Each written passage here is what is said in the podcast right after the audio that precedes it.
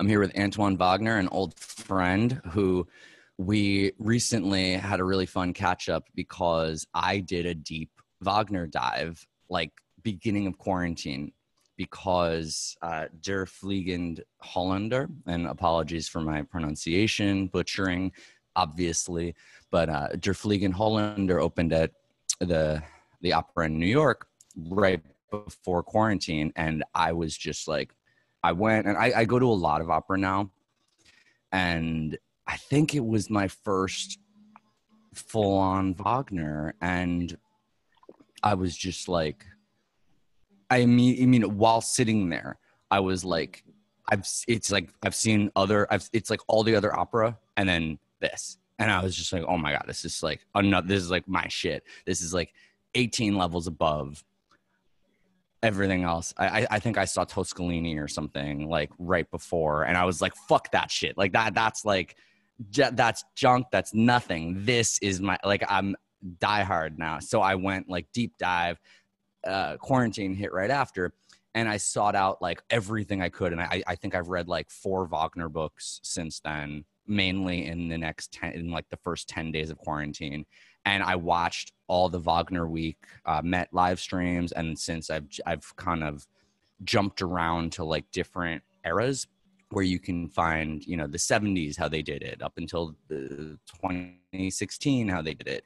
And it changes a lot. And anyway i was telling antoine this and then he uh who we know each other from a documentary that he did back around uh, now it's it's the 10 year anniversary was yeah. this year of phoenix's wolfgang amadeus phoenix and there's and Lisztomania is another connection. I'll let antoine do all of this but yes we know each other from that. And i just hit him up and i was like yo i'm in this like crazy deep dive of your great great grandfather or is it i don't know great great or great great great uh, whatever something like mm-hmm. that.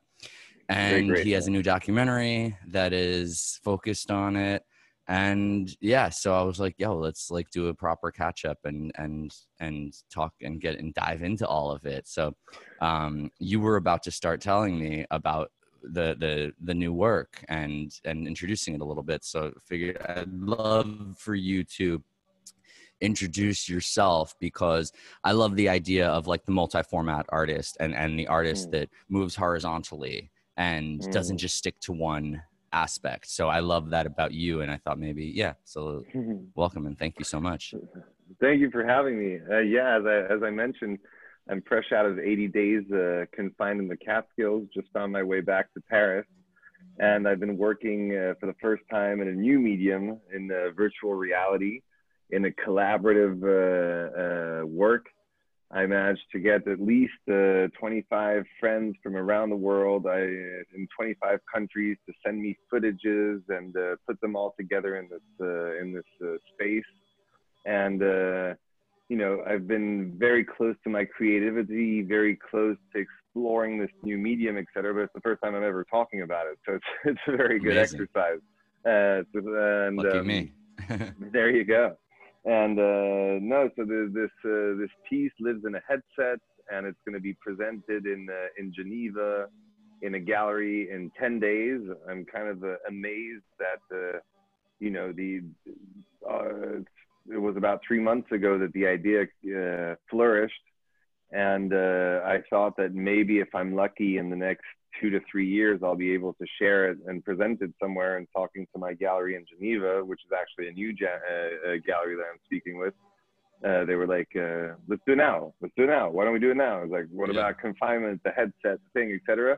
and so we kind of started building it through QR codes on the on the windows of the gallery that people could experience the the, the piece through augmented reality on their phone, etc and basically the, the more we were going into this remote art and trying to find solutions to share uh, an artistic project remotely the more the deconfinement started happening. And mm-hmm. uh, now we're kind of in this situation where people are eager to get together. People are eager to see art to experience it etc so uh, we're shifting back to uh, an adaptation between the new model and the old model and trying to kind of find a hybrid of, uh, of how we can share with the maximum amount of people because we're in Geneva and you know uh, it's new for me uh, to, to present my work in Geneva. I've made work in, in Switzerland before, as you saw in the Wagner in der Schweiz uh, Yeah, uh, the- documentary. The documentary. And um, so, yeah, it, it's going to be great to be back in Switzerland. I'm hoping to be able to go in 10 days. Uh, it's the, the borders are still closed, but supposed to open on the 15th on Monday. Let's see how that all all goes. And um, yeah, I mean, basically, do you want me to talk about? I'm allowed to like. Uh, I'm cutting in here, right? But uh, I'm. Um, Whatever. um, I'd like to start talking about this work, or should, I'm just wondering if we should take this conversation chronologically of our encounter, et cetera, or if I should start with the most current work. Um, uh, I think It- that. If it's on your mind, just just dive in, and we can go backwards. I don't care. Like, yeah. cool. because like you're in Uh, flow. I don't want to interrupt your flow by going ten years back. You know. Yeah. No, so basically, Umstellung, as I said, is a virtual reality work. It, Umstellung means adaptation or changeover. And, you know, I was trying to find the right title in English, uh, but Umstellung is the one that kind of resonated because I grew up uh, trilingual with French and German and English. And Umstellung just was right on point. It's it, it, because that, it has that aspect of reinterpretation uh, adaptation. It, it takes in so many words to define it. You know what I mean? Rather than being unprecise, it's so precise that it's like a catalyst of five different notions into one. And it felt, felt very appropriate because it's an adaptation to a new reality, a new medium, and also a new way of, of uh, working because it's the first time that I'm collaborating in that sense. Do you know I mean? I've, uh, I've worked with uh, with artists before, and uh, as, whether it's Phoenix on Lisztomania or uh, or the documentary, etc. But this time, um, it almost felt like uh, building a film or an opera, um, reaching out to friends of mine that were artists, coders, photographers, etc., and saying, "I need uh, a tree bark." That you can see in your Hmm. confinement if you have access to the outside. I want to see an anthropomorphic shape of a tree bark and I want to build an impossible forest compiled of trees from different climates that couldn't coexist and make this uh, this uh, harmonious uh, global forest. And everyone uh, was really excited by the project, and they sent me, you know, the the instructions were very clear. It was landscape, 20 seconds, static video, and it was I was more interested in the sound of the of the wind and like the slight jitter in their hands, etc just to give a bit of life to the to the forest. And uh, then placing all of that in an infinity room space uh, with a with a sound that I uh, composed myself with the help of some uh, music producers. But basically, the approach is quite uh, Kraftwerk. You know what I mean? It's uh, the the 20 sounds of there, and then uh, the sounds of nature of the rain and the in the Catskills, and the kind of building this kind of almost score. Uh, uh, through the elements of nature around and trying to give it a certain uh, rhythm and a certain uh, life, you know?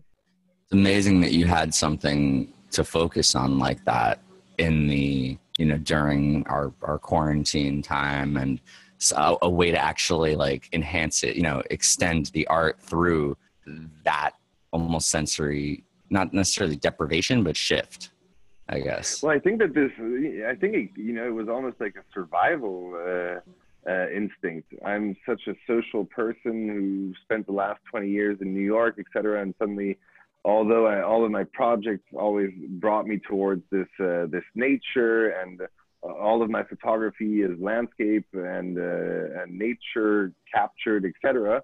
And then suddenly uh, I'm here. I'm like, I'm going to have a conversation with the trees. I can't be alone.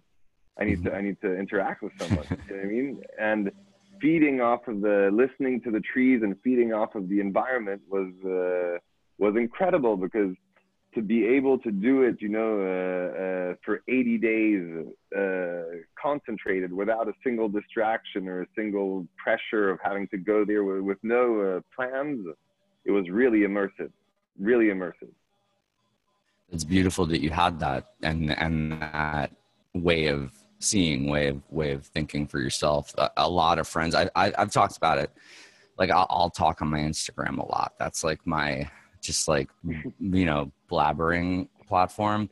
And i think like my main sort of subject over the last few months has been like, you know, I, I, I sort of hate that, that we, we just call it mental health, but like it's mm-hmm. really just just people, you know, and like how they're how they're feeling, and a lot of what gets out there is like you know we we like right now we talk about protests we talk about systemic change and stuff like that but we don't really like go granular on the way that people are feeling in a day-to-day sense and interacting mm-hmm. and i try and focus on that as much as possible because i talk to a lot of friends who are just like super lonely really scared mm-hmm. not used to being alone not used to being with the person who they're with for you know more than what they're you know they're with someone who they maybe see three times a week but now they're with them 24 7 stuff like that and people with you know financial instability and out of their routines and it's messed a lot of people up and i think mm. that we have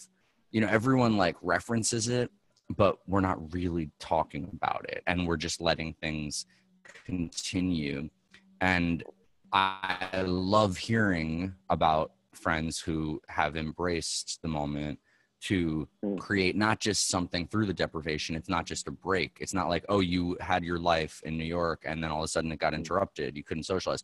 But this is actually a new way. So it's like you can't talk to the people that you see every night but like you could talk to the trees. And it's it's a literal interpretation of like this is a different chapter of your life and you're gonna make something new out of this chapter out of this framework I've really tried to think about it that way for myself. Like this is an mm-hmm. opportunity. This is a moment of of deprivation in a way of of absence in a way and absence is mm-hmm. not you know i love the japanese idea of like absence is the creative's opportunity not it's not about what you're missing what you're searching for it's it's oh i can fill this what's around me mm-hmm. you know what mm. and that's how i've tried to look at it but a lot of people couldn't and mm-hmm. that that's really cool that you have an artwork ready for you know the re-emergence to the world it's beautiful yeah thank you what's the energy thank like you. in europe then so people are people are getting like psyched again and people are well we arrived running? on the day of we arrived on the on the day of deconfinement the 3rd June, and they opened all the terraces in Paris. And you can imagine it's 90 degrees here. People have been indoors for the past 90 days, so you have 150 people in the in the hmm. terraces of the cafes. It feels like uh, like uh, the music festival here, and um, people are friendly. People are uh, Asks. there's a there's a very nice uh, nice atmosphere. Very um, supportive, very positive, etc. And uh, you know, you you life is life is uh, going on over here, and uh, and the rest of I'm, and and you know what you're mentioning definitely you, you can feel that uh, I don't know if second confinement uh, they would accept. You know I mean? Like, like morally, what's what's happened so far is is hard. You know I mean? So uh, they're embracing this uh, this freedom, and uh, it's pretty epic. Uh, there's a nice sense of uh, harmony, yeah, unity, etc. I don't know if it's you or me. It cut out a second. I, I got harmony and unity. I think you're back now. It was cutting. It's I'm here. saying red. I don't know if it's what's saying red. You. No, my connection. Where Where does it say red? I don't know if it's mine. On the bottom left. I'm pretty good. Now you're good. I mean, Whatever it was. Now you're good. Now you're in. Yeah. Okay. Um, but I basically no. I so so it, it, it definitely feels good to be here. Um, and uh, you know the, the projection next is the once the once this show is uh, takes place on the 25th of June, I'm going to move into the Alps uh, in uh, Austria and spend oh, the summer there and uh, and be uh, be working on you know i don't want to lose this thread. I've been extremely inspired and motivated and uh, my focus is razor sharp at the moment so i i want to stay on that wave and not get distracted you know what i mean? That's amazing. Mm. that's hopefully i was thinking i was watching your um your documentary and I was talking about how so I, I my original plan back in I guess that was March was I wanted to go to uh, Switzerland also for Locarno, thinking that yeah. perhaps by August you know Europe would would be would be doing things like film festivals, but I guess not. Um, Not yet. No. but uh, yes, yeah, so I was going to go to your the the some of the places that I saw. The I forget what it was called, but what was like the the hot springs, the like healing thermal bath water yeah, yeah, thing. Yeah, there, there's that in Bad Ragaz, Bad Ragaz. Right. And then he lived in Tribschen, which is outside of Lucerne. Yeah. No, that that trip that trip was uh, was very eye opening. It was in 2013. It was for the bic- uh, uh, bicentennial of his uh, birth, and uh, it was right after the Phoenix documentary actually where we met. Mm-hmm. And um, uh, the film had just aired on Arte uh, here in France and in Germany. And um, this director called me up the next day I knew who he was. We had some uh, some friends in common, etc. His name is Andy Sommer. He, he's maybe one of the leading directors in classical music uh, documentaries. And he calls me up on my cell phone and he's like, uh, "Can we meet? I have an idea for us." And we met. And uh, he asked me if I wanted to co-direct a, a documentary on uh, on Wagner and his time in Switzerland and his exile, etc and I saw how much it took, you know what I mean, from the Phoenix experience. We started with Lisztomania. Right. That's how we met in 2009. By the time the film was out, it was 2011. Yeah. It was two years, uh, 85 cities. Uh, I don't know how many hours editing and you know moving around, etc. And uh, I thought to myself, I, I don't think that I can co-direct and and uh, dive into a, a, project for the next two years, especially. Yeah.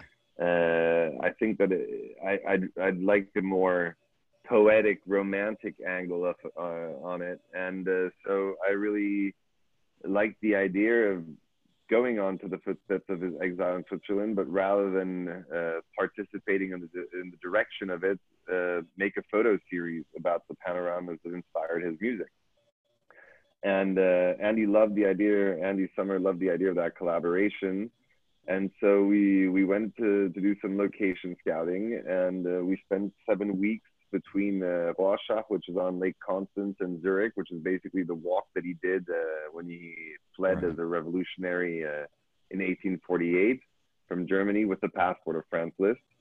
And uh, and you know it was for me the most uh, transcendental experience with Wagner. I grew up going to the opera. I grew up, uh, uh, you know, very emerged into his uh, universe and his music, etc.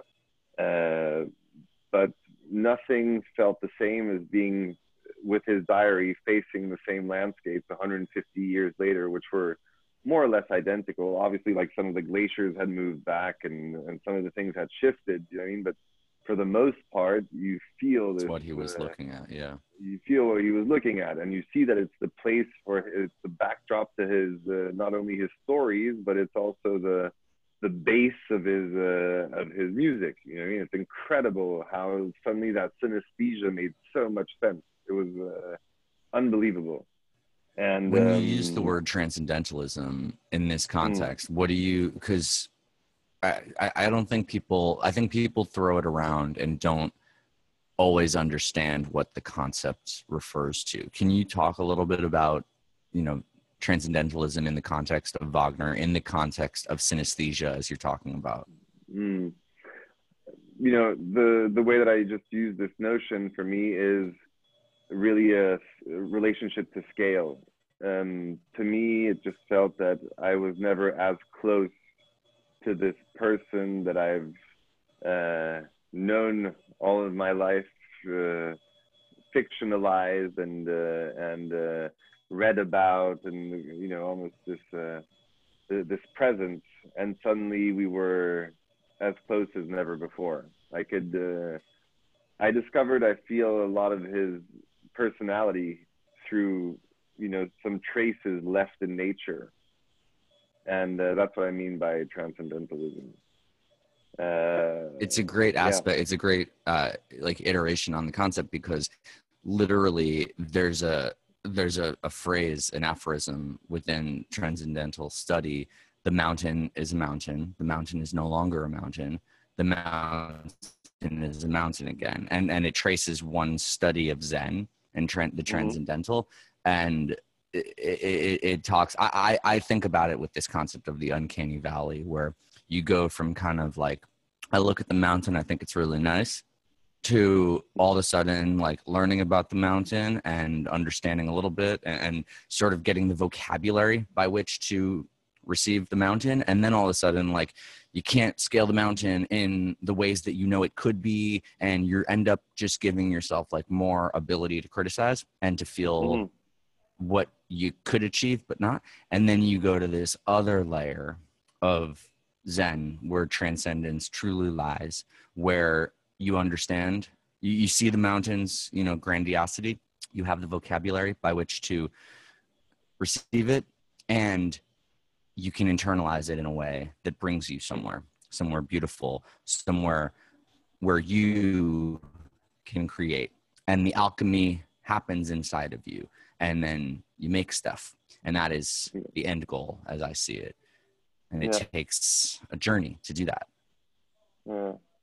It's also interesting for me because as i'm visualizing your description of it is a mountain it's not a mountain it is a mountain it is not a mountain i almost see it you know from a from a, you're you're talking about at the beginning of this conversation about a horizontal artist and i'm mm-hmm. visualizing a mountain chain horizontally and just thinking about how um, i did this exercise with the photographies that i was doing of the panoramas there where i took the the the landscape uh, outline and use those to place them into pro tools and, and replace the oscillation oh, wow. by the by the mountainscape to see if yeah. there was any you know subliminal or subconscious connection to how the the kind of waves of the orchestra could be shaped etc and um, yeah i mean this this is again going into the the the, the impact that this uh, experience had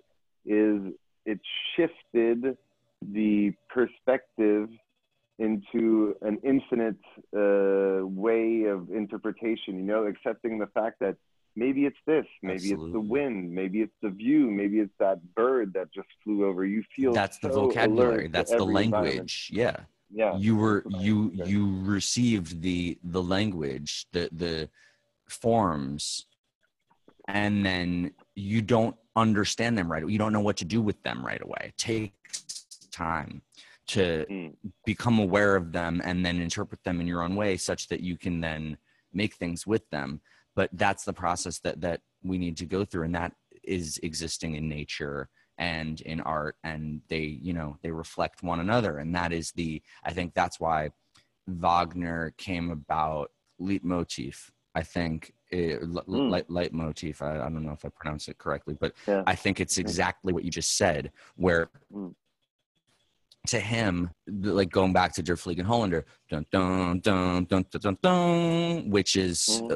one of the, the, which is the opening leitmotif of that opera, and it goes mm-hmm. throughout, and it introduces us words, language with phrasing that we then filter through all these other experiences, contexts, frames, mm-hmm. lenses, smells, you know, touch, all these different ways of experiencing the same word.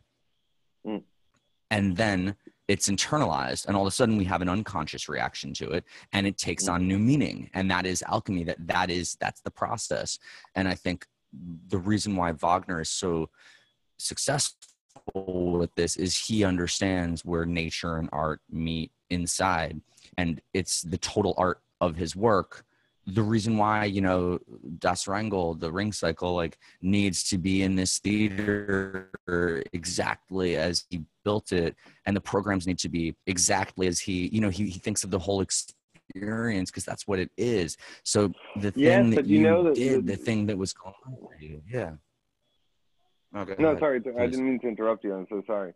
No, I just wanted to make sure that you know. I think that leitmotif um, is obviously a key notion of Wagner's work, and I just wanted to throw out there the, what the definition was of it. You know what I mean? How what it actually is, the leitmotif, is a musical theme that's reoccurring and that's associated to a certain character or idea or location. You know what I mean? So you, it's almost as if everyone and every piece of the puzzle had its own uh, theme, and then it, it gets uh, the threads of the different leitmotifs get, get woven together. You know I mean, and um, yeah, I do think that what you were saying about uh, him controlling uh, every single element of it, etc., is an interesting uh, approach and is true. But I think that also the strength of his uh, concept and his vision of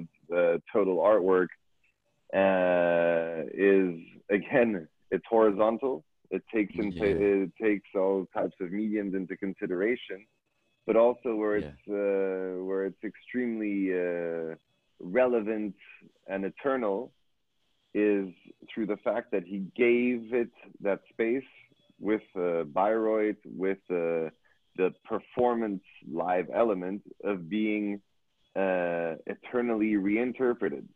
So, you know, there, there's a stage, there's a skeleton, there's a frame uh, between the libretto, between the writing, between the, the etc. But then it always uh, adapts to uh, modern times. And uh, although the themes are universal and cyclical and uh, timeless, it gives the opportunity for a uh, for a contemporary adaptation or reinterpretation, sure. and that's uh, that's really the strength of the work is that it's and it holds valuable. up just as effectively. Yeah. yeah. Like a lot of the watched Tristan and Isolde, which was it was like sort of a World War II uh, reimagining of it, but it, it was it was you know the score and the libretto just in a context of like a submarine, and um, it was yeah. it was it was beautiful. What was it like doing? You you did one in Miami. You did uh, part two of the Ring Cycle, right? I did the, the second. I did the second act of the Valkyrie, and it was a it was a very yeah. interesting exercise uh, because it was a completely unconventional environment. It was the New World Center in Miami, which was uh, drawn and designed by by Frank Gehry, uh, right across the street from the Fillmore, and it is thought of as a concert hall. It has five projection sails for an immersive experience and an incredible uh, uh, lighting rig and equipment and and uh, a malleable stage, etc. But you don't have the classic uh, theater black box with uh, stages moving in the background, etc. And the idea was to, to, stage the second act of the Valkyrie inside a concert hall. You know what I mean? And um, technologically, it was very interesting. Uh, you know, I had studied theater in in Northwestern not even 15 years before and I spent my time in the workshop painting uh, backgrounds, and suddenly I have like five projection sails uh, with like crazy lasers and everything. It was incredible to see how quickly technology had evolved and how suddenly I could adapt this new technology to a piece that's uh, 160 years old. So um, I really thought uh, that I should to to, to give justice to the Valkyrie in this new environment, um, I thought that it would be very important to think about all the elements. If I don't have a classical stage, think of all the other elements that could um, build this uh, and and make it justice. So all of the props, whether it's Nothung, which is uh, Siegmund's uh, sword, uh, the spear of Wotan, Brunhilde's shield, and everything. I designed and uh, and um, made all of those uh, 3D printed, extracted from photographs, giving them texture, etc. And then cool. uh, all the costumes I had made with a, a, friend of mine who's a designer in Japan named Julien David, and uh, who came up with a fantastic concept to, to, to marry into my into my concept. And uh, obviously the the casting, the singers were phenomenal, and then the the lighting, and also we we started with projections from um, the the panoramas that uh, inspired the music in Switzerland, which we animated uh, with the uh, colored clouds, etc. And we took it a step further, and then uh, started involving already other parts of the of the world and forests of the world and mountainscapes of the world, etc. There there were 15 uh, backdrops, which is incredible because usually in the second act you have five scenes and you have three backdrops. Do you know what I mean? So suddenly you have 15 right. backdrops, and uh, I think it it uh, it was a very interesting exercise to to pace it the right way so that it's not distracting and you're not spending your time looking at the projection sales, but at the same hmm. time uh, um, giving it a bit more dynamic uh, thanks to the technology and uh, and uh, and the, the things that were available. And you know, uh, we it took about seven months to prepare the second act, and uh, the book now or the program slash catalog is finally coming out in uh, oh, cool. in July this year. And uh, yeah, it's a, it's a, it was a three year adventure, and uh, I'm I I'm know, directing opera like, the, is crazy. I'm breaking up. No, that's directing opera is just like yeah. it's it's it's massive. Just there's so much to it. Mm-hmm. No, it, it, I I really enjoyed the enjoyed the process, everything with the conductor, with the with the cast, with the everything, with the with the lighting, with the it was fantastic. It was uh, looking forward to. Would you do it again? Uh, yeah, of course I would do it again, but uh, you know, it's, it's something that uh, if it if I'm waiting for it to to to make sense. Do you know what I mean? I think that uh, I'm working on my things. I'm uh, I like uh, I have a, a, thematic that I'm following and a body of work that's evolving into a feature film, into performance, into now a virtual reality piece, into photography, etc.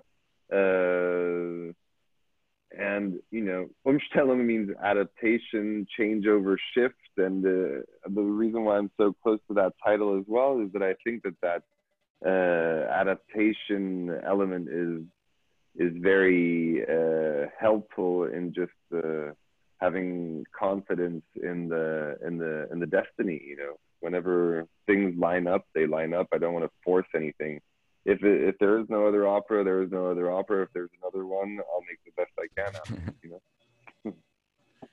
How do you see you know today in your peer group in the in the world in general? Like, where does opera lie? Where where is it fitting in? Well, that's a good question. You know, it was uh, interesting for me, uh, Miami as a stage to direct my first opera, where uh, in the middle of the summer I didn't have that many. The the the producer of the opera came to me and he said, uh, "What's your guest list?" I was like, "I know two people in Miami in July. right. I don't have a thousand people to invite." and the contrast was incredible because you have like the December the, is a good time, but July December is a great. Yeah. yeah. July was a, was a bit crazy, but listen, opera. I feel that there's more and more of an interest, and I think that the Met's doing an incredible job. The way that the you know, I find that this whole confinement, it was spectacular. I watched. Uh, I watched all the live streams. Yeah, yeah, it was They're unbelievable. Still doing it. It's amazing. Yeah, and their gala it was incredible, etc. And I yeah. think that you know what is nice is the transition that's happening is I think that even 10 or 15 years ago, it was something very uh, hard to access. It was expensive. It was hard to get tickets. It was blah, blah, blah. And meanwhile, what's the development that's been incredible is that you can find uh, rush tickets, uh, student tickets. Yeah, the rush tickets are thirty dollars. Exactly. Like you can go and sit, and I, I, do that. Like I, I go sometimes, and I go sit down there. Yeah. I'm, I'm like, uh, uh you know, I, I I, don't know, I'm on some board or something like that. Yeah. So I, I go and I get like the, the floor seats, but most of the time I sit upstairs and I buy the 30, I, I buy the, the cheapest ticket and they're totally yeah. fine. And usually I end up yeah. moving downstairs because there'll be empty seats. So yeah. no, but you know, and, and so, I'll just say, oh, I'm an advocate or whatever. And they let me. and um, no, they, they, they, they, it's incredible what's happening and it's accessible through the live stream and all the cinemas around the world and everything and uh, I think that the interest is is growing. I mean, obviously, we're now in a time where where big gatherings, etc., are complicated, but I do feel that uh, that there's a, a, a, true sensibility for the art form that's uh, getting well. it's always you know it's been around for hundreds of years, but I think that uh, the uh, the the curiosity and interest level uh, of the age group has definitely become uh, younger. You know what I mean? I see a lot and, of young people there. I sit upstairs and I see young people up there all the time. I, I you know, I, I, students, just general. Yeah, there's a there's a lot of vibe there. It's cool. I think that you know there was a gap maybe. Like my friends don't go. I'm 35 and and you know we're, we're in like similar age range. Like my friends don't go take them mm. but I, I don't have friends who everyone says they do but they don't really like i go like every week and right. people will go like once a year and like maybe or maybe you know or they've been twice in their life you know and they say oh yeah i love opera. They don't really know. But i see young people sitting up there and they're like students and and post grads and stuff like but my you know professional like mid-range you know just just my, my friends don't op- when i tell people that i go to the opera they're they're they're surprised they like don't know that it exists anymore mm. but young people yeah. do for some reason and i go i go to indie opera too uh, like beth morrison projects is really cool yeah. and they'll take over like a small a small you know black box kind of theater and do you know uh, do a do a two hour it's never like one of these epic, you know, four and a half hour ones, but they'll mm. do hmm. like a two hour and it's awesome. And it's like, it's not just like Europeans either. Like I saw one that was all Chinese and it was very cool. it's like, did you ever get a chance? I had never seen you know, Chinese singers.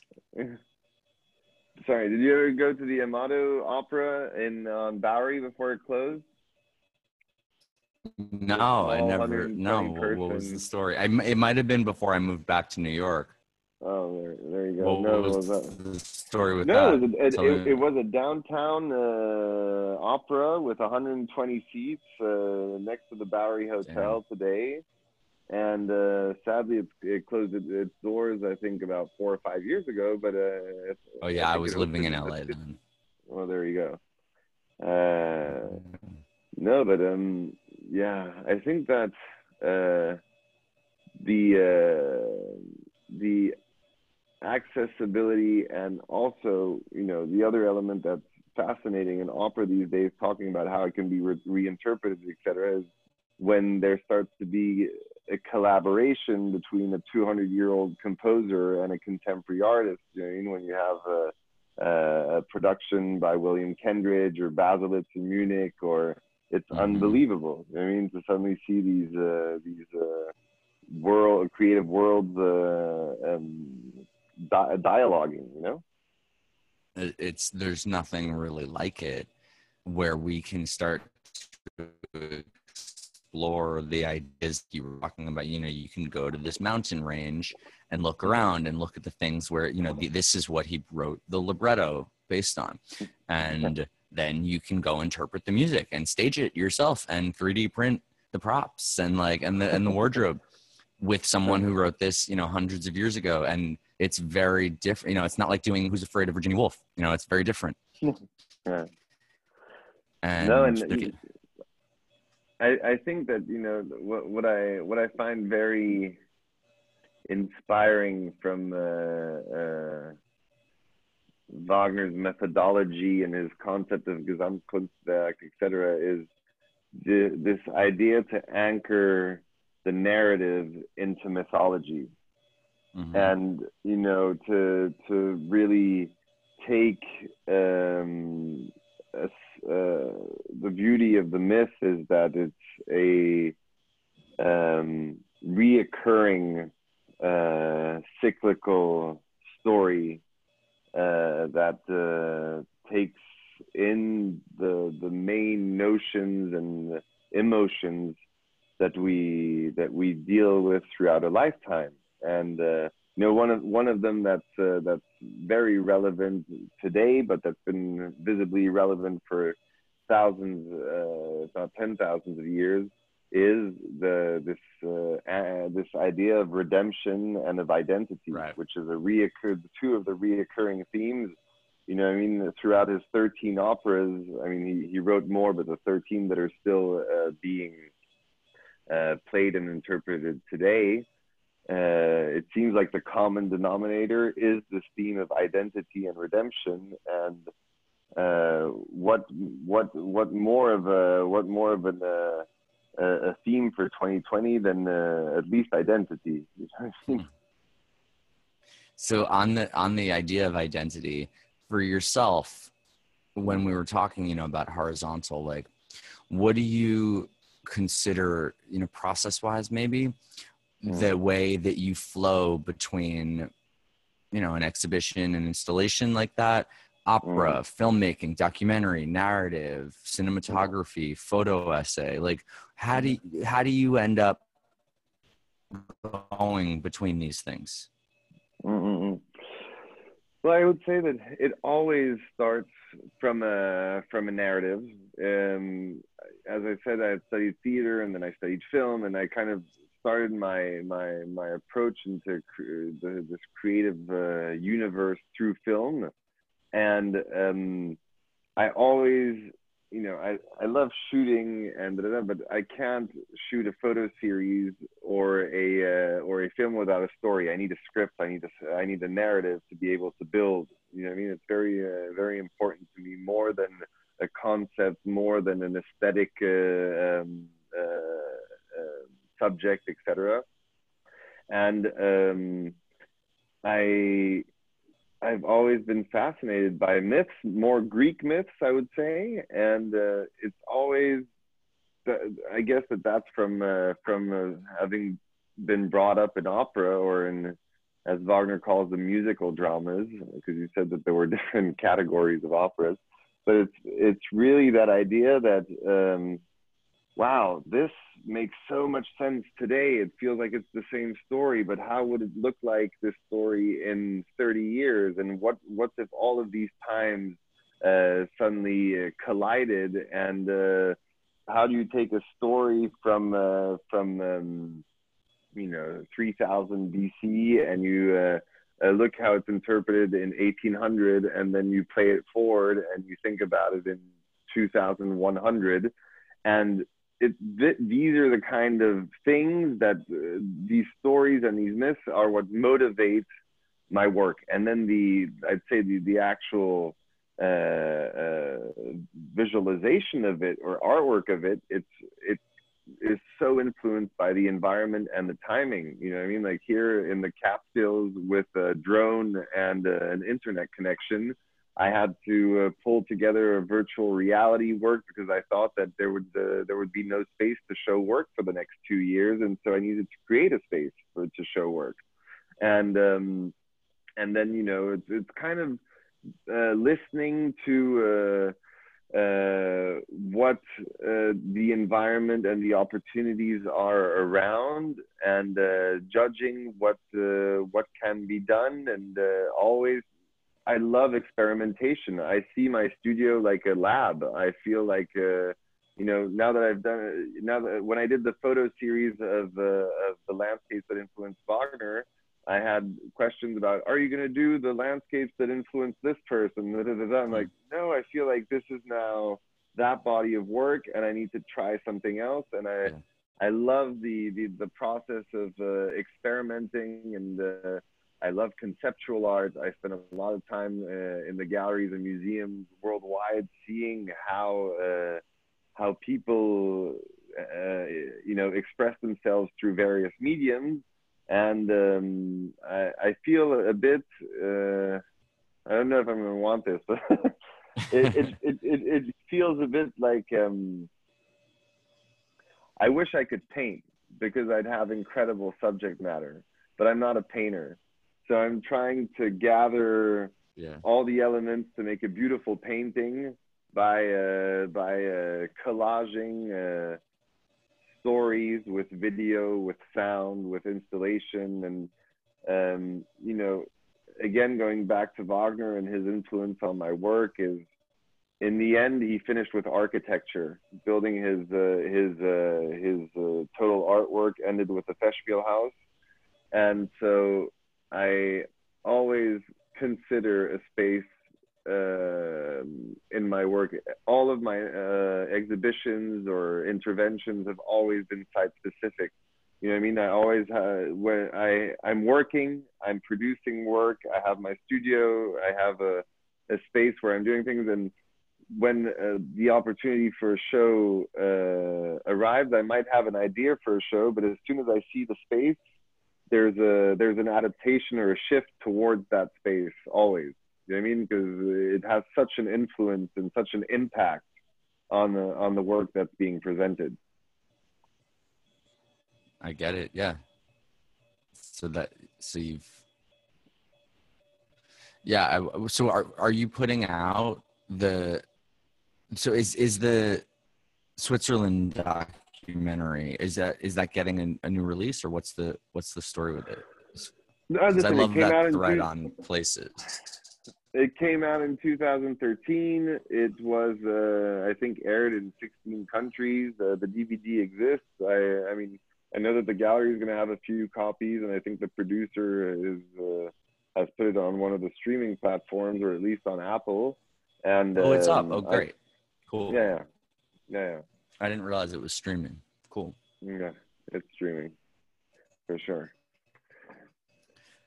So then, what was it like when you were okay? So let's go into the, the Phoenix documentary, and you know, off the idea of like how you react to space. You know, this is I don't know what you said, eighty or something, eighty locations, or you you know, you were all over the mm. place with them on yeah. tour for a couple of years. How mm. how did that come about? How was your reactivity to so many spaces? well, um, the way that the, the Phoenix documentary came about was I was, uh, at the time, I had just finished uh, assisting Michael Haneke on his remake of Funny Games in New York. And uh, I'd come out of NYU, out of the film school, worked with Haneke, and I wanted to make a film, and a producer friend of mine said, "You should you have to make a short film or or a music video and build a reel and everything like that." And I made a short film, um, which got absolutely no attention from anyone, but a, uh, a French producer. And that French producer invited me over to do a music but video. Was that the other film with Brady, or or that? Yeah, exactly. Later? Okay, that yeah, one with exactly. Leopoldine and Brady Corbet. Great. Yeah. No, no, no, no. That was that was later. One. That was later. That was oh, later. okay. But Brady was in Funny Games. That's how I met. Yeah, Brady. yeah. Great. Yeah, exactly. And um, and so uh, anyway, so I'm I'm directing my first music video in in Paris, and I get a call from the producer a couple days later, and he's like, uh, uh, Phoenix uh, are releasing a new album. Uh, everyone's pitching on them because you know they're they're huge and uh, everywhere. But at that time, especially in France, this is before Wolfgang, and uh, their single is called Lisztomania. And I said, I have to do it. Like, what do you mean you have to do it? like, well, it's my great great grandfather, and I just did a video installation called Lisztraum, based on the life and the footsteps of Franz Liszt for the opening of his new uh, concert hall in Raiding in Austria and uh, put me in front of them. Uh, I don't know who else is going to do it. You know? Yeah. He's like, yeah, I don't know. Da, da, da, da, da. And uh, he made a few phone calls, and we met in a little cafe uh, in the sixth arrondissement in Paris. And the four of them showed up, and I had my laptop. Uh, I was 25 or 26, and I see the stand arriving. You know that I've listened to. Uh, and I opened my laptop to to kind of show them a presentation of what I thought. And Tom just looked at me. He's like, you're doing the music video. Don't worry. let's just meet. Let's just say hi to yeah. each other. And so we did the music video. Um, I loved it. It was uh, working with them was incredible. What I really uh, appreciated was the the more abstract it was, the more they enjoyed it, and uh, it was a real contrast to the previous music video, which was all about you know figurative uh, exploration of the artist, etc. And um, basically, like uh, four, two or three months later, these other less interesting music video opportunities were coming in, and I got a call from Tom, and he was like, uh, "We're playing Bonnaroo. Do you want to come and take some photos?" And I said, "Absolutely, I'd love to come and take Yeah. some photos." And at the time, you know, the the the 5D had just come out, so you had like a hybrid that looked like a camera, but that was also shooting video and uh, good quality for the time being. And so I said to my friend Cisco, "Do you want to come with me?" And we go to Bonnaroo, and uh, we'll see, uh, take it from there.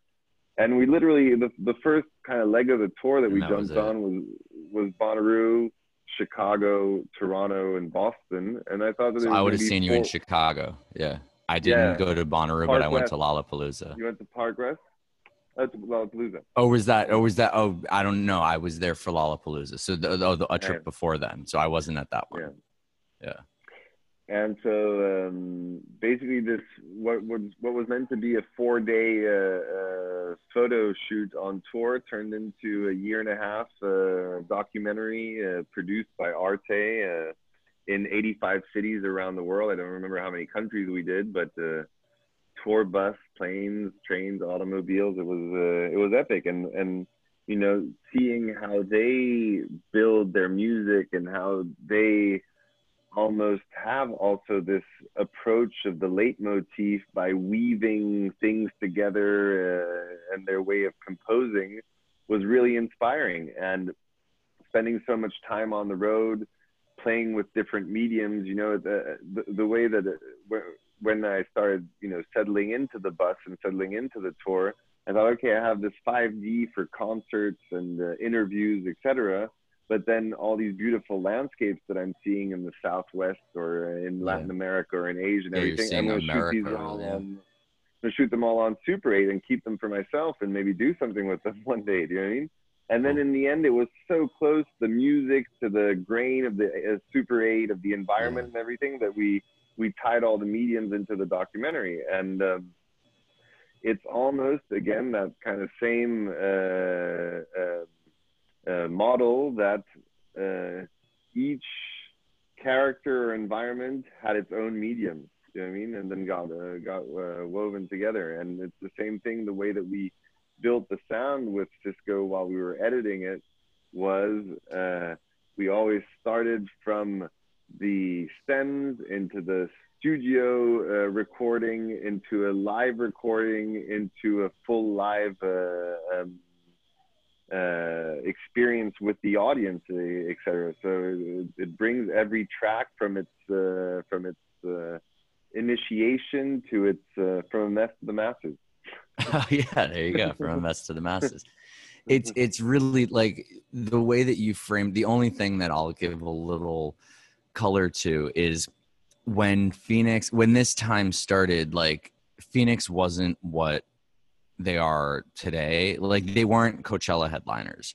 This No, they weren't. tracked them from like they started. So they they had this was their um third album or fourth? Third right? Third album. I forget Third if it's i think i think third album.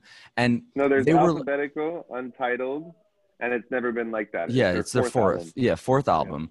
And they're a very well respected band but like they were not you know the strokes. They were not they didn't have their franz ferdinand crossover record. That didn't happen. And they were really cool really they had this like daft punk connection which people would talk about but like they weren't you know they like they played at music hall of williamsburg for you know uh, whatever that is like 600 people and Hmm. it they were super cool but it was not like a mainstream thing at all and Hmm. you guys started with that and Yeah. you started at 600 people and it went all the way to headlining coachella in one record and they debuted In one the next yeah and, and and for me, I, I still don't. Uh, I, I can't make the the difference whether the Coachella headlining or the Madison Square Garden. Madison square garden was the moment oh my god It was yeah. the moment.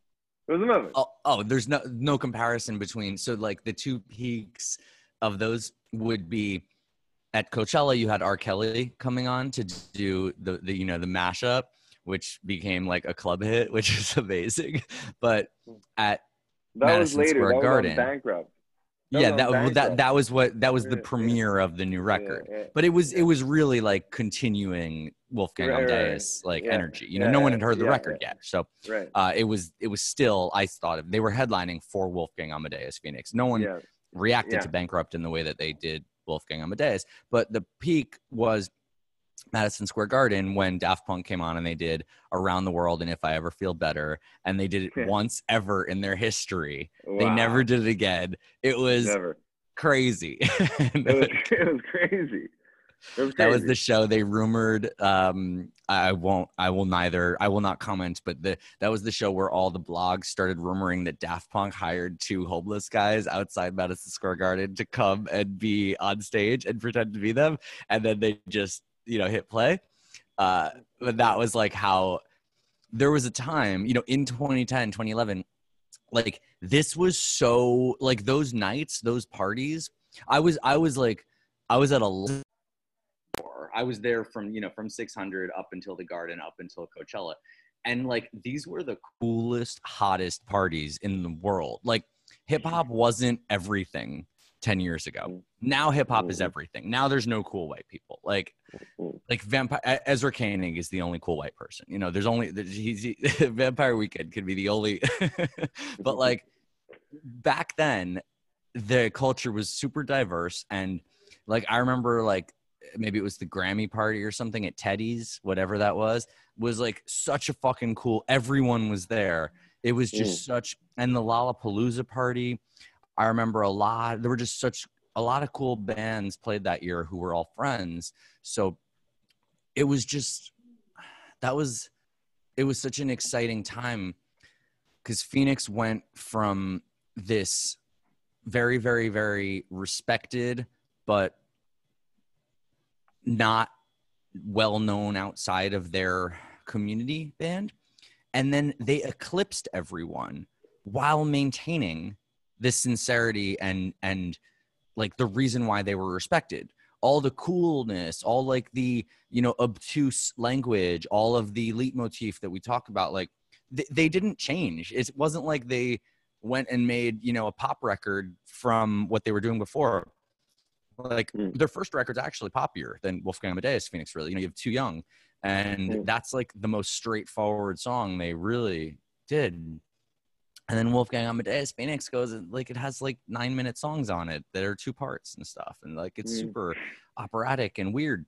And they just transcended.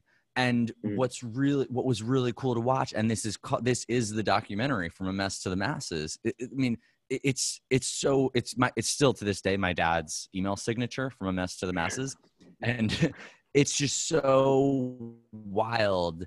I'll never forget. Like it was six hundred fucking people all the way to the garden and Coachella and they never it, it like I I've never seen even like Mumford and Sons was a wild ride to be able to watch but that was like 0 to 100 and that was also like people make fun of them they're cheesy and stuff like that like no one has ever made fun of Phoenix because like everyone everyone respects Phoenix. So I've never seen someone go from like 0 to 100 like that without changing anything just doing what they do to the max. Like they just they just did the best version of wolfgang amadeus phoenix is just the best version of phoenix. And they went and you know talk about vampire weekend like they vampire weekend were like ahead of them for three albums. And then they switched but they didn't switch because phoenix like cheated you know? They didn't like like phoenix would literally headline above vampire weekend. And it just doesn't really happen that way. Like it changes because they make something like black keys became headliners at doing what they did but they did it because film score because film film syncs. They started being the Mm. theme song to thing like that's how they crossed over.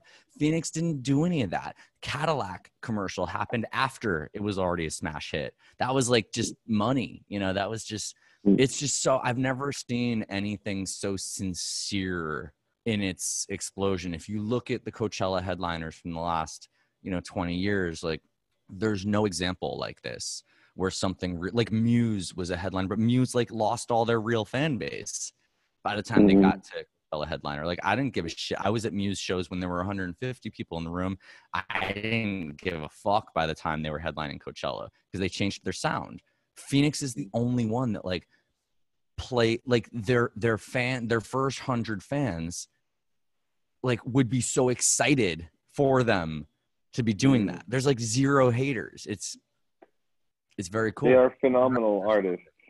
Yeah. Yeah, they are phenomenal.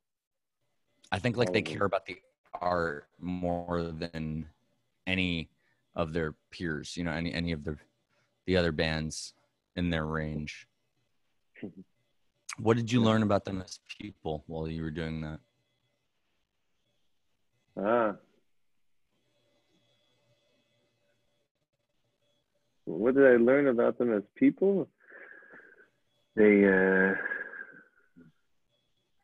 they're very true and very honest and very sincere and uh, their integrity is incredible and their uh, respect and uh, love for art and their how they prioritize uh, creativity is unmatched, unpaired.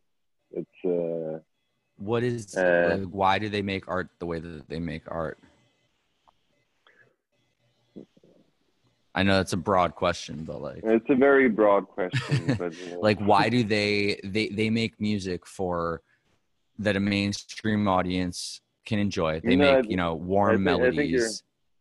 I think your father put it very well in the documentary, saying that you know it's they've known each other from childhood, and they have this brotherly love, and it's the four of them acting as a band and going through uh, uh, what human relationships are, what creativity is, etc., and really having managed to. Uh, uh, make uh, one ego out of four egos and uh, have a almost have a brain power that's four times stronger because their their level of collaboration is is so tight, so united that it's impen- impenetrable. It's uh, it's it, it bounces, uh, keeps bouncing. It's uh, it's the phoenix.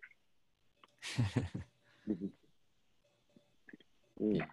united another and one. also you know a lot of the references come from very beautiful places and their their interest uh, is very very broad it lies from uh, ancient philosophy to uh, to uh, the latest uh, latest uh, tech uh, techno beats Do you know what i mean the, yeah the whole area is uh, they're not focused on one thing in particular that they're trying to uh, you know this is where the conversation ended let's bring it to the next level da, da, da. but it's Right. really dragging along or not even dragging along but almost distilling uh, years and years of creativity and uh, and making uh, almost uh, let's say haikus or poems uh, that uh, that are uh, they're quite subliminal. The texts of Tom and the the, layers of sound, etc. It's uh, I feel there. I mean, I have such a such a close relationship, but I really feel uh, the for me the the music is uh, today everyone's raving about binaural technology and the 3D sound and traveling sound, etc. For me, their music, even from the first album, it's already under the skin. I mean, it's unbelievable. Yeah, there's really there's a text to to Phoenix music that is unlike other. It's not like uh, when when you want to go into like what a song means or something like that, where it comes from. It's not just like, oh yeah, this is about a girl who I knew from growing up and me imagining, you know, what she'd be like today.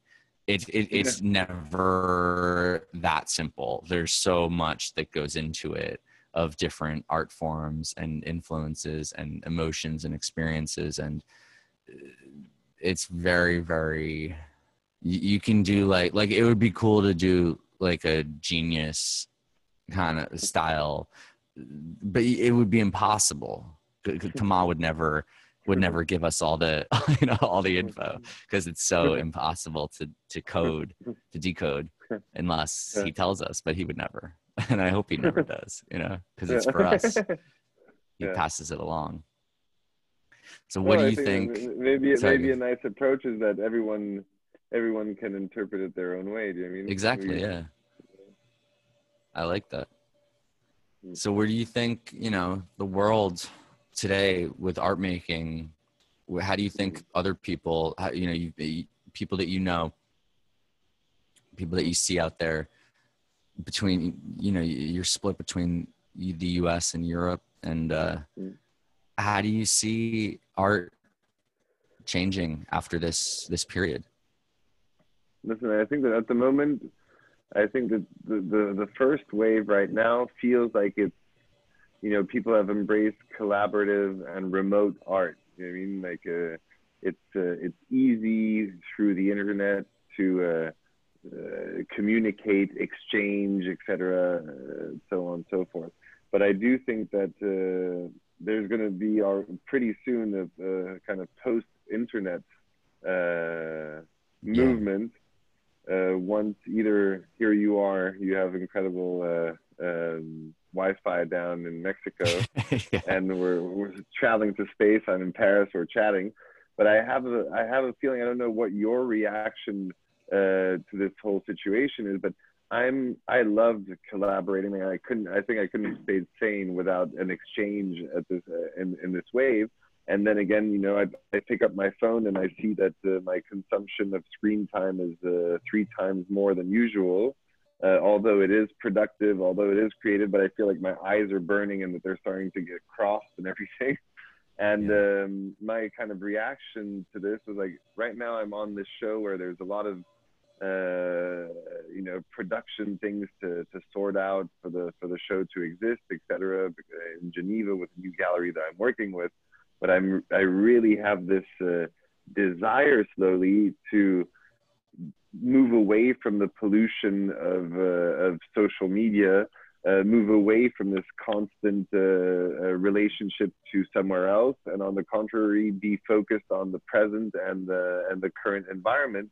And uh, I'm uh, I'm leaning towards a flip phone or a GSM phone with uh, with five Oh. people that uh, that can urgently get, get in touch and of course use the tools and technology that's available but almost like an office from nine to six. I, i'm on this phone but uh, in the evening when i'm having dinner with someone that's over. I, I don't i don't want to be uh, able to say like oh did you see this today? And oh let's double check the the spelling of that etc i'm a bit nostalgic of uh, of the humanity uh, and the relationship existing outside of the realm of this uh, the smartphones and current technology. This is kind of my reaction Yeah. after the 80 days spent close to nature. You know, I mean, for me, it wasn't a voyage like uh, Jules Verne around the world. I wasn't Phileas Fogg, but uh, it was an introspective uh, travel.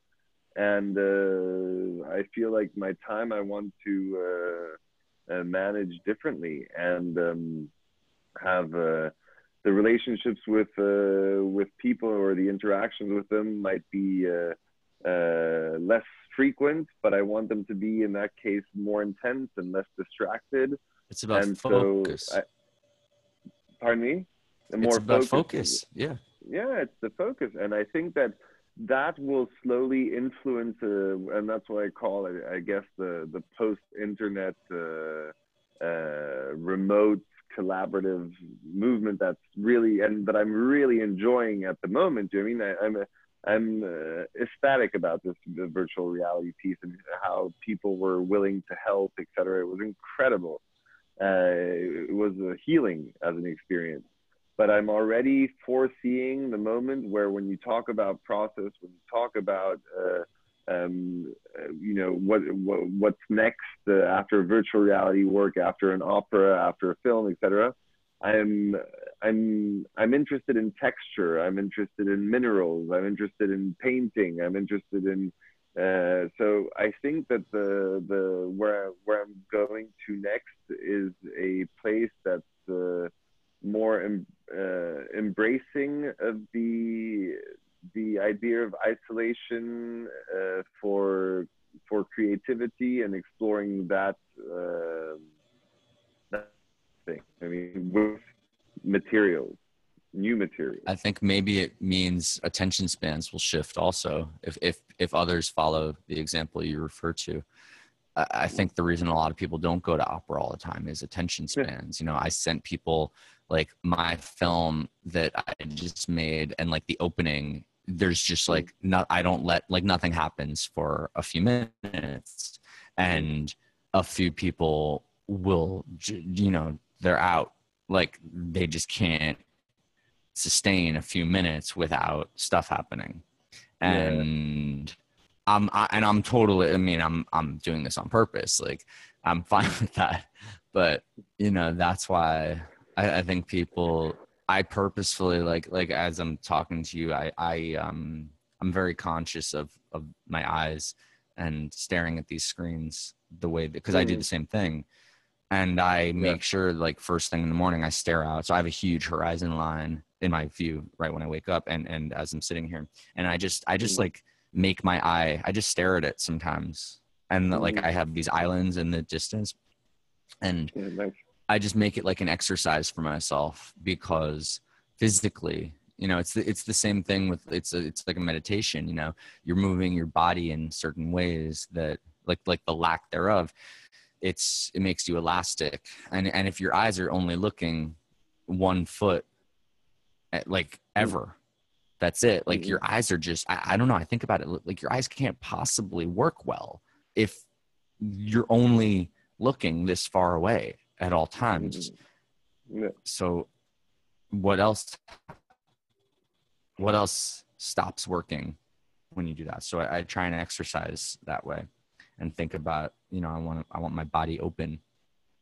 And I think about that with uh with my consumption with with what I'm reading with you know I read I like to read slow also like I'll, I'll I'll have my time where I'm just gobbling things up information you know I had my Yeah. friend on who I read his book in like 2 days because it's like an oral history book and it's like I I just didn't feel the need to like be be you know basking in the prose because it's it's just people talking so i like Mhm. ran i just raced through it but there's other books that i spend i'll spend a couple years on and i'll read a little bit at a time and i'll read Mhm. sentences for a while and i think it's important for the way that our brains work For sure.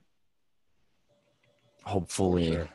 people are allowing more absence in their uh, gaining more comfort with that kind of absence.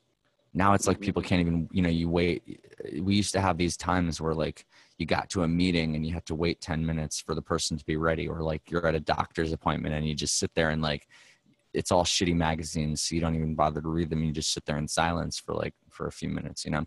And now we don't even have that. You're on the subway you're in just every moment is engaged in something that you're constantly processing things and processing new things. And i think that this gave us this quiet time. Hopefully we integrate it. Yeah, I mean, you know, the talking about the you, you said that you you've been down there with that incredible view and since about the beginning, what the 10th of March or so, yeah and you Exactly. came from New York as well. You were in New York Uh-huh. before then. i was in i was in oaxaca for most of february then i was in new york for about 10 days and then i came Yeah. straight here yeah No, because I, I was in New York and uh, I remember that I remember it so well. The the I went the last thing I did on the Wednesday. I think it was Wednesday the 10th or the 13th of March or so. Um, I went to a Donald Judd opening. I could go Oh, yeah, I went. Chelsea. i went Oh yeah, and uh, and um, you know, you, you're suddenly facing an artwork that uses space as a medium, and just uh, poetically or reinterpreting that as like the the last interaction where I, usually I you know I try to see art five six times a week, uh, whether it's Yeah. a, a show in a gallery or you know I really make a point of it to have it part of my day and of my routine. And then leaving and then suddenly you're like now you have an empty space. It, it felt like such a portal. And uh and um it was a it was an incredible kind of transition. It was like a hard transition. Like boom you see this? Now you're there. Totally yeah, I went to that right before leaving. Before leave, I, I went back to New York in between my Mexico trips for a little over a week, and I just crammed in culture. Like I was at museums every day. I was at opera, ballet, uh, concerts, theater. All the theater openings were were at that time. So uh, I got to see all the previews before they never actually opened. Like I went to Hangmen, I went to Virginia Woolf, I went I went to a lot, and yeah, and I go to the I go to the MoMA a lot because they have one painting that I like to look at, the Maxwell Beckmann, The Departure, and Mhm. I go there and I I sometimes just go just to look at that painting, but Mhm. I went for Donald Judd also, who who had he had an exhibit at the MoMA too, Yeah. and I remember I brought my friend from from college who was like looking to catch up, and I hadn't seen him since college. He was in like I don't know, I don't think I think I forget if he was a marketing major, but he's like a music guy, music mm-hmm. industry guy, and he seems like disillusioned. You know, it's like basically, you know, if you're my age and you haven't like really had that moment of your own yet in your you're disillusioned. And he's one of those guys who like hasn't really you know hasn't figured it out so he was i don't know he was just kind of looking to catch up and that's what i had him do with me i brought him to donald judd actually Mm. and. I talked. He had never like looked at art like that. Like to art, you know, art. He's he's one of those people that like when you say, "Oh, I'm an artist," that means you're a painter, and Mhm. that's just like what it is. And so I brought him to Donald Judd, and I talked him through the whole thing. And you know, I uh, on the wall will be just like a pipe, and then there's like another pipe at a right angle to that pipe, and I explained to him how I how I feel the Donald Judd work is like it's about watching it's about receiving in many ways. And it it alters your your you know your practice of of receiving ideas. And communicating them because all of a sudden like this thing's on this wall you know there's this white this is a guy Donald Judd who in the 60s he reviewed everything. He wrote on art. He wrote on everybody. And Yeah.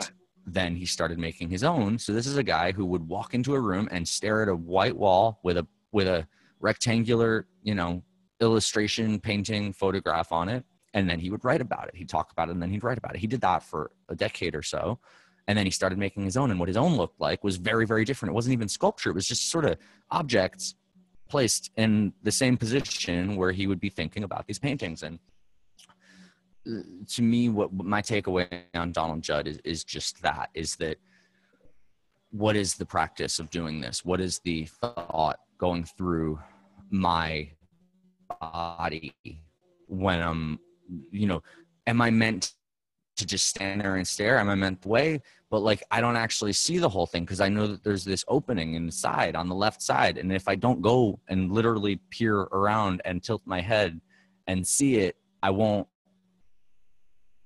i won't know. Walk around this work of art I have to angle myself differently i have to question is there meant to be a shadow there? Is that the lighting is that intentional? If this person is standing there am i receiving it differently? And it changes how you how you receive things. And then you know i think it gets into the total art idea of of like if you look into opera and are you what you know where are you sitting in the theater? What mood are you in? Uh you know did you eat before? Like things like that changes your perception and how the ideas move through you that's that, that that was what that was where i went with that donald judd exhibition i like to bring that mm. everywhere Nice. i don't know Very nice.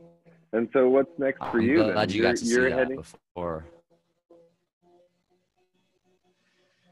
so i am in mexico right now very very happy i am feeling more awkward every day with that happiness because all my friends are going through very very different experiences both from quarantine and now protests.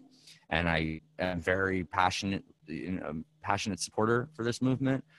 I do what i can by talking to people about it and making connections and supporting this, but it's nowhere near what a lot of other people are doing and going through. So I'm I've been I've been progressively less comfortable with my comfort.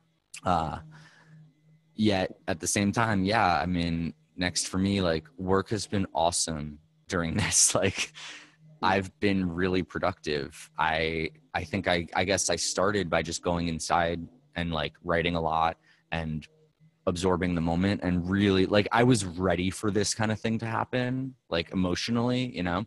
And I saw it right away and I was like, "Oh my god, like I'm going to lean into this and like isolate and really do that." And it was powerful for me. I've since, you know, like come out of the shell a little bit, but still I'm I'm mainly by myself here. And yeah, so I have you know festival acceptances for I, I made a I made a film that we shot at the end of the year and it took a while to cut because of I was sick at the beginning of the year, and then my editor was sick, and then everyone was sick. so it took yeah. it took a while, but it worked out uh, because I probably wouldn't have waited for the fall festival season if I got it done right away. Because it was, you know, it's so September. It would never occurred to me that, you know, a film that we shot at the end of the year to like wait till September. I would have done all these other things. But now it's now it's feeling really cool. So, you know, I'm waiting on one festival that is my top choice, but I already have I had five that like I was like, I won't show it anywhere but these five. And um really four because uh, one would be later, and I hope to shoot again before. But yeah, so I already have one, so I'm I'm good, and I'm waiting on you know the other, and I'm my music. I record in remote sessions. I do this yep. show like this. Uh, I have everything that I do. I can do just as productively right now here, mm-hmm. and I can stay healthy and stay sane and stay, you know, I, I enjoy myself here. And um, I'll leave for the film though. You know, if I if I can premiere it at at at the one festival that might actually like have a physical premiere, I'll go. Yeah. Otherwise, hopefully, I raise a little bit of money and I shoot the next part of the film, which is it's basically I made one third of it as a standalone, and then the rest oh, of yeah? it is Oh, yeah. that's how I how I I did it almost. I, I fell into that kind of where I had I had a short written and then I had two more that I just mm-hmm. wrote like without real intention attached. It just they just kind of came together. Like I heard a story and that made me think of something. You know, it's just things that I wrote when I just like took the opportunity, and then I realized that they were all like this. They were all cohesive, and I was already in the midst of making the first one, and then I reshaped it very, very little because they just worked so well as a triptych. And yeah, yes, so I reformed. You know, I, I made a new script at, of all of them together, and that's the that's the plan is to shoot the other two, and then there's sort of an epilogue to it all. And yeah, I want to do and it on exactly the same scale uh, hopefully really soon you know? I i would shoot in september october if i could get it together. Because i have everything. It's the only thing you know is casting. Like i don't know what's gonna i wrote it for people. Like the, every role is written for like i know who i want for everything everything is like mm-hmm. ready to go and i don't need a lot of money i shot the first one for money you know i paid for it myself with like money that you know not a lot of money and I could shoot the rest of it for the same. I I know exactly like the film is like shot listed and built already, so I know how to mm. do the whole. I know the locations. I know everything. So yeah, so that's that's what now that shoot? I have. Uh, the first one was shot in right outside of Atlantic City in a, a, place called Absecon, which is like if you know Atlantic City is like a big like sort of peninsula strip, and then there's this highway bridge and then right after that it's like swampland and it's disgusting and it's rotting and it's all these strip motels and it's uh, like roadside motels and it's shot at one of those that is on the grounds of an old drive-in from the you know from i don't know a long time ago and it's a walter reade theater and uh so the drive-in screen is in the background of this motel and we shot at that motel and it's um yes that's the first one and they're all at hotels which i had already written it that way i didn't know pandemic was going to happen and it worked out so great. So the second one's in Manhattan, and the third one's uh, upstate New York. Great. So that's the idea. Fantastic. We're upstate. Uh, probably. I mean, I, I, depending, you know, dates and and details and whatnot. But I would do it at my friend's, like Hudson, New York. Uh, he has a like an inn retreat. I don't know what they call it, but it's you know, it's like a ten rooms with like a bunch of different. You know, there's like a spa and it's I don't, I don't know what they call it, but it's it's like an inn retreat, like country inn kind of retreat place. But it's like they have a farm and shit. It's like there's land. Uh, it's really beautiful and there's water. Great. But yeah, it's in it's in in Hudson, New York. Uh, and yeah, so it's like super reasonable that I could get that together. That's why I'm really excited about it. Like even with quarantine, I could do a two day shoot in a hotel in Manhattan, which is all I would need, and then I could do like a five day shoot upstate New York with everyone in the same place. And I don't need people running around. And that, that's like the guidelines of shooting is like you go somewhere, there's no background actors, there's no like we're not shooting anything in the streets or whatever. It's all it's all contained. Yeah. So hopefully that is what's next. And we'll see. Fantastic. Yeah. I'm Great. psyched. Yeah, great. Well, dude, Yeah. it's uh, it's wonderful catching up. And It's great I hope to. It's been a maybe long I can find a way to see your see your VR project. I don't have anything here, but I don't know. Maybe Well, Leo we're will we're, we're figuring something. out some way to some way to share it online. Yeah, there'll be something after the opening soon, for There's sure. got to be some kid in Careyes who has a VR headset. like one some some some like 18 year old who who's who's bored and and brought one with him or something maybe we could use that leo will definitely want to see it Yeah. Yeah. That was hilarious when I saw that you two were together. I know. Incredible. it's did she tell you how we met No, she didn't. so she was my so i have all these terraces here and there's one terrace above mine and all of a sudden and i had like a month of like complete so there's no like renters here it's only like homeowners and Yeah. because just like no one would be here you know? So i was randomly Yeah. here because i was taking this like little two week like convalescence for myself. And then i ended up renting a house and there's just no one else around. I'm the only one here so i had silence. And then and i'm like meditating every day. I'm out. I have this beautiful like porch that i um that i'll that i'll sunbathe on. And then all of a sudden i start hearing like this loud french person and i'm like eventually you know she's like right above me and she's just killing my my solitude my silence and uh, eventually i'm like tranquilo por favor like, you know, and it was leo who was in there's like a small place right above mine so it wasn't really her fault because like she couldn't leave because she was on quarantine and her place is just the, the apartment above me is a small is like a one room studio pretty much Yeah. and that's it. There's no other like places around me. So she has nowhere to go. So she's just like right above me right above my like quiet meditative spot.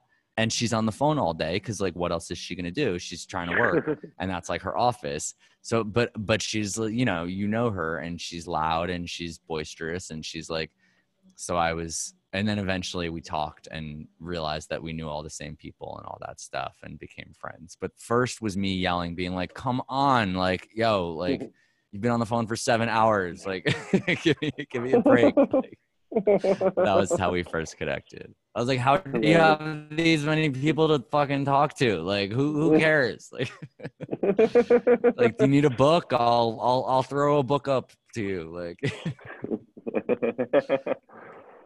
All right. Well, I look forward to to, to seeing each other in Rio. And yeah uh, hopefully hopefully i'll be in europe in a few months and and i'll hit you I'll up see in Venice. If you are in Venice, let me know. I'll drive down. It's close to Austria. I can be there in three hours. please please oh amazing yeah so hopefully hopefully i go out in august because i'll want to go early just in case like you know they need to quarantine me so hopefully i'm in i'm flying to milan or venice come you know come top of august and, and i'll be in premiering a film in September. Fingers crossed. It's happening. cheers, man. Yeah, thank you so much for doing this, and uh, Thank you so much. keep me posted on the VR, and and hopefully I see you sometime in the new world.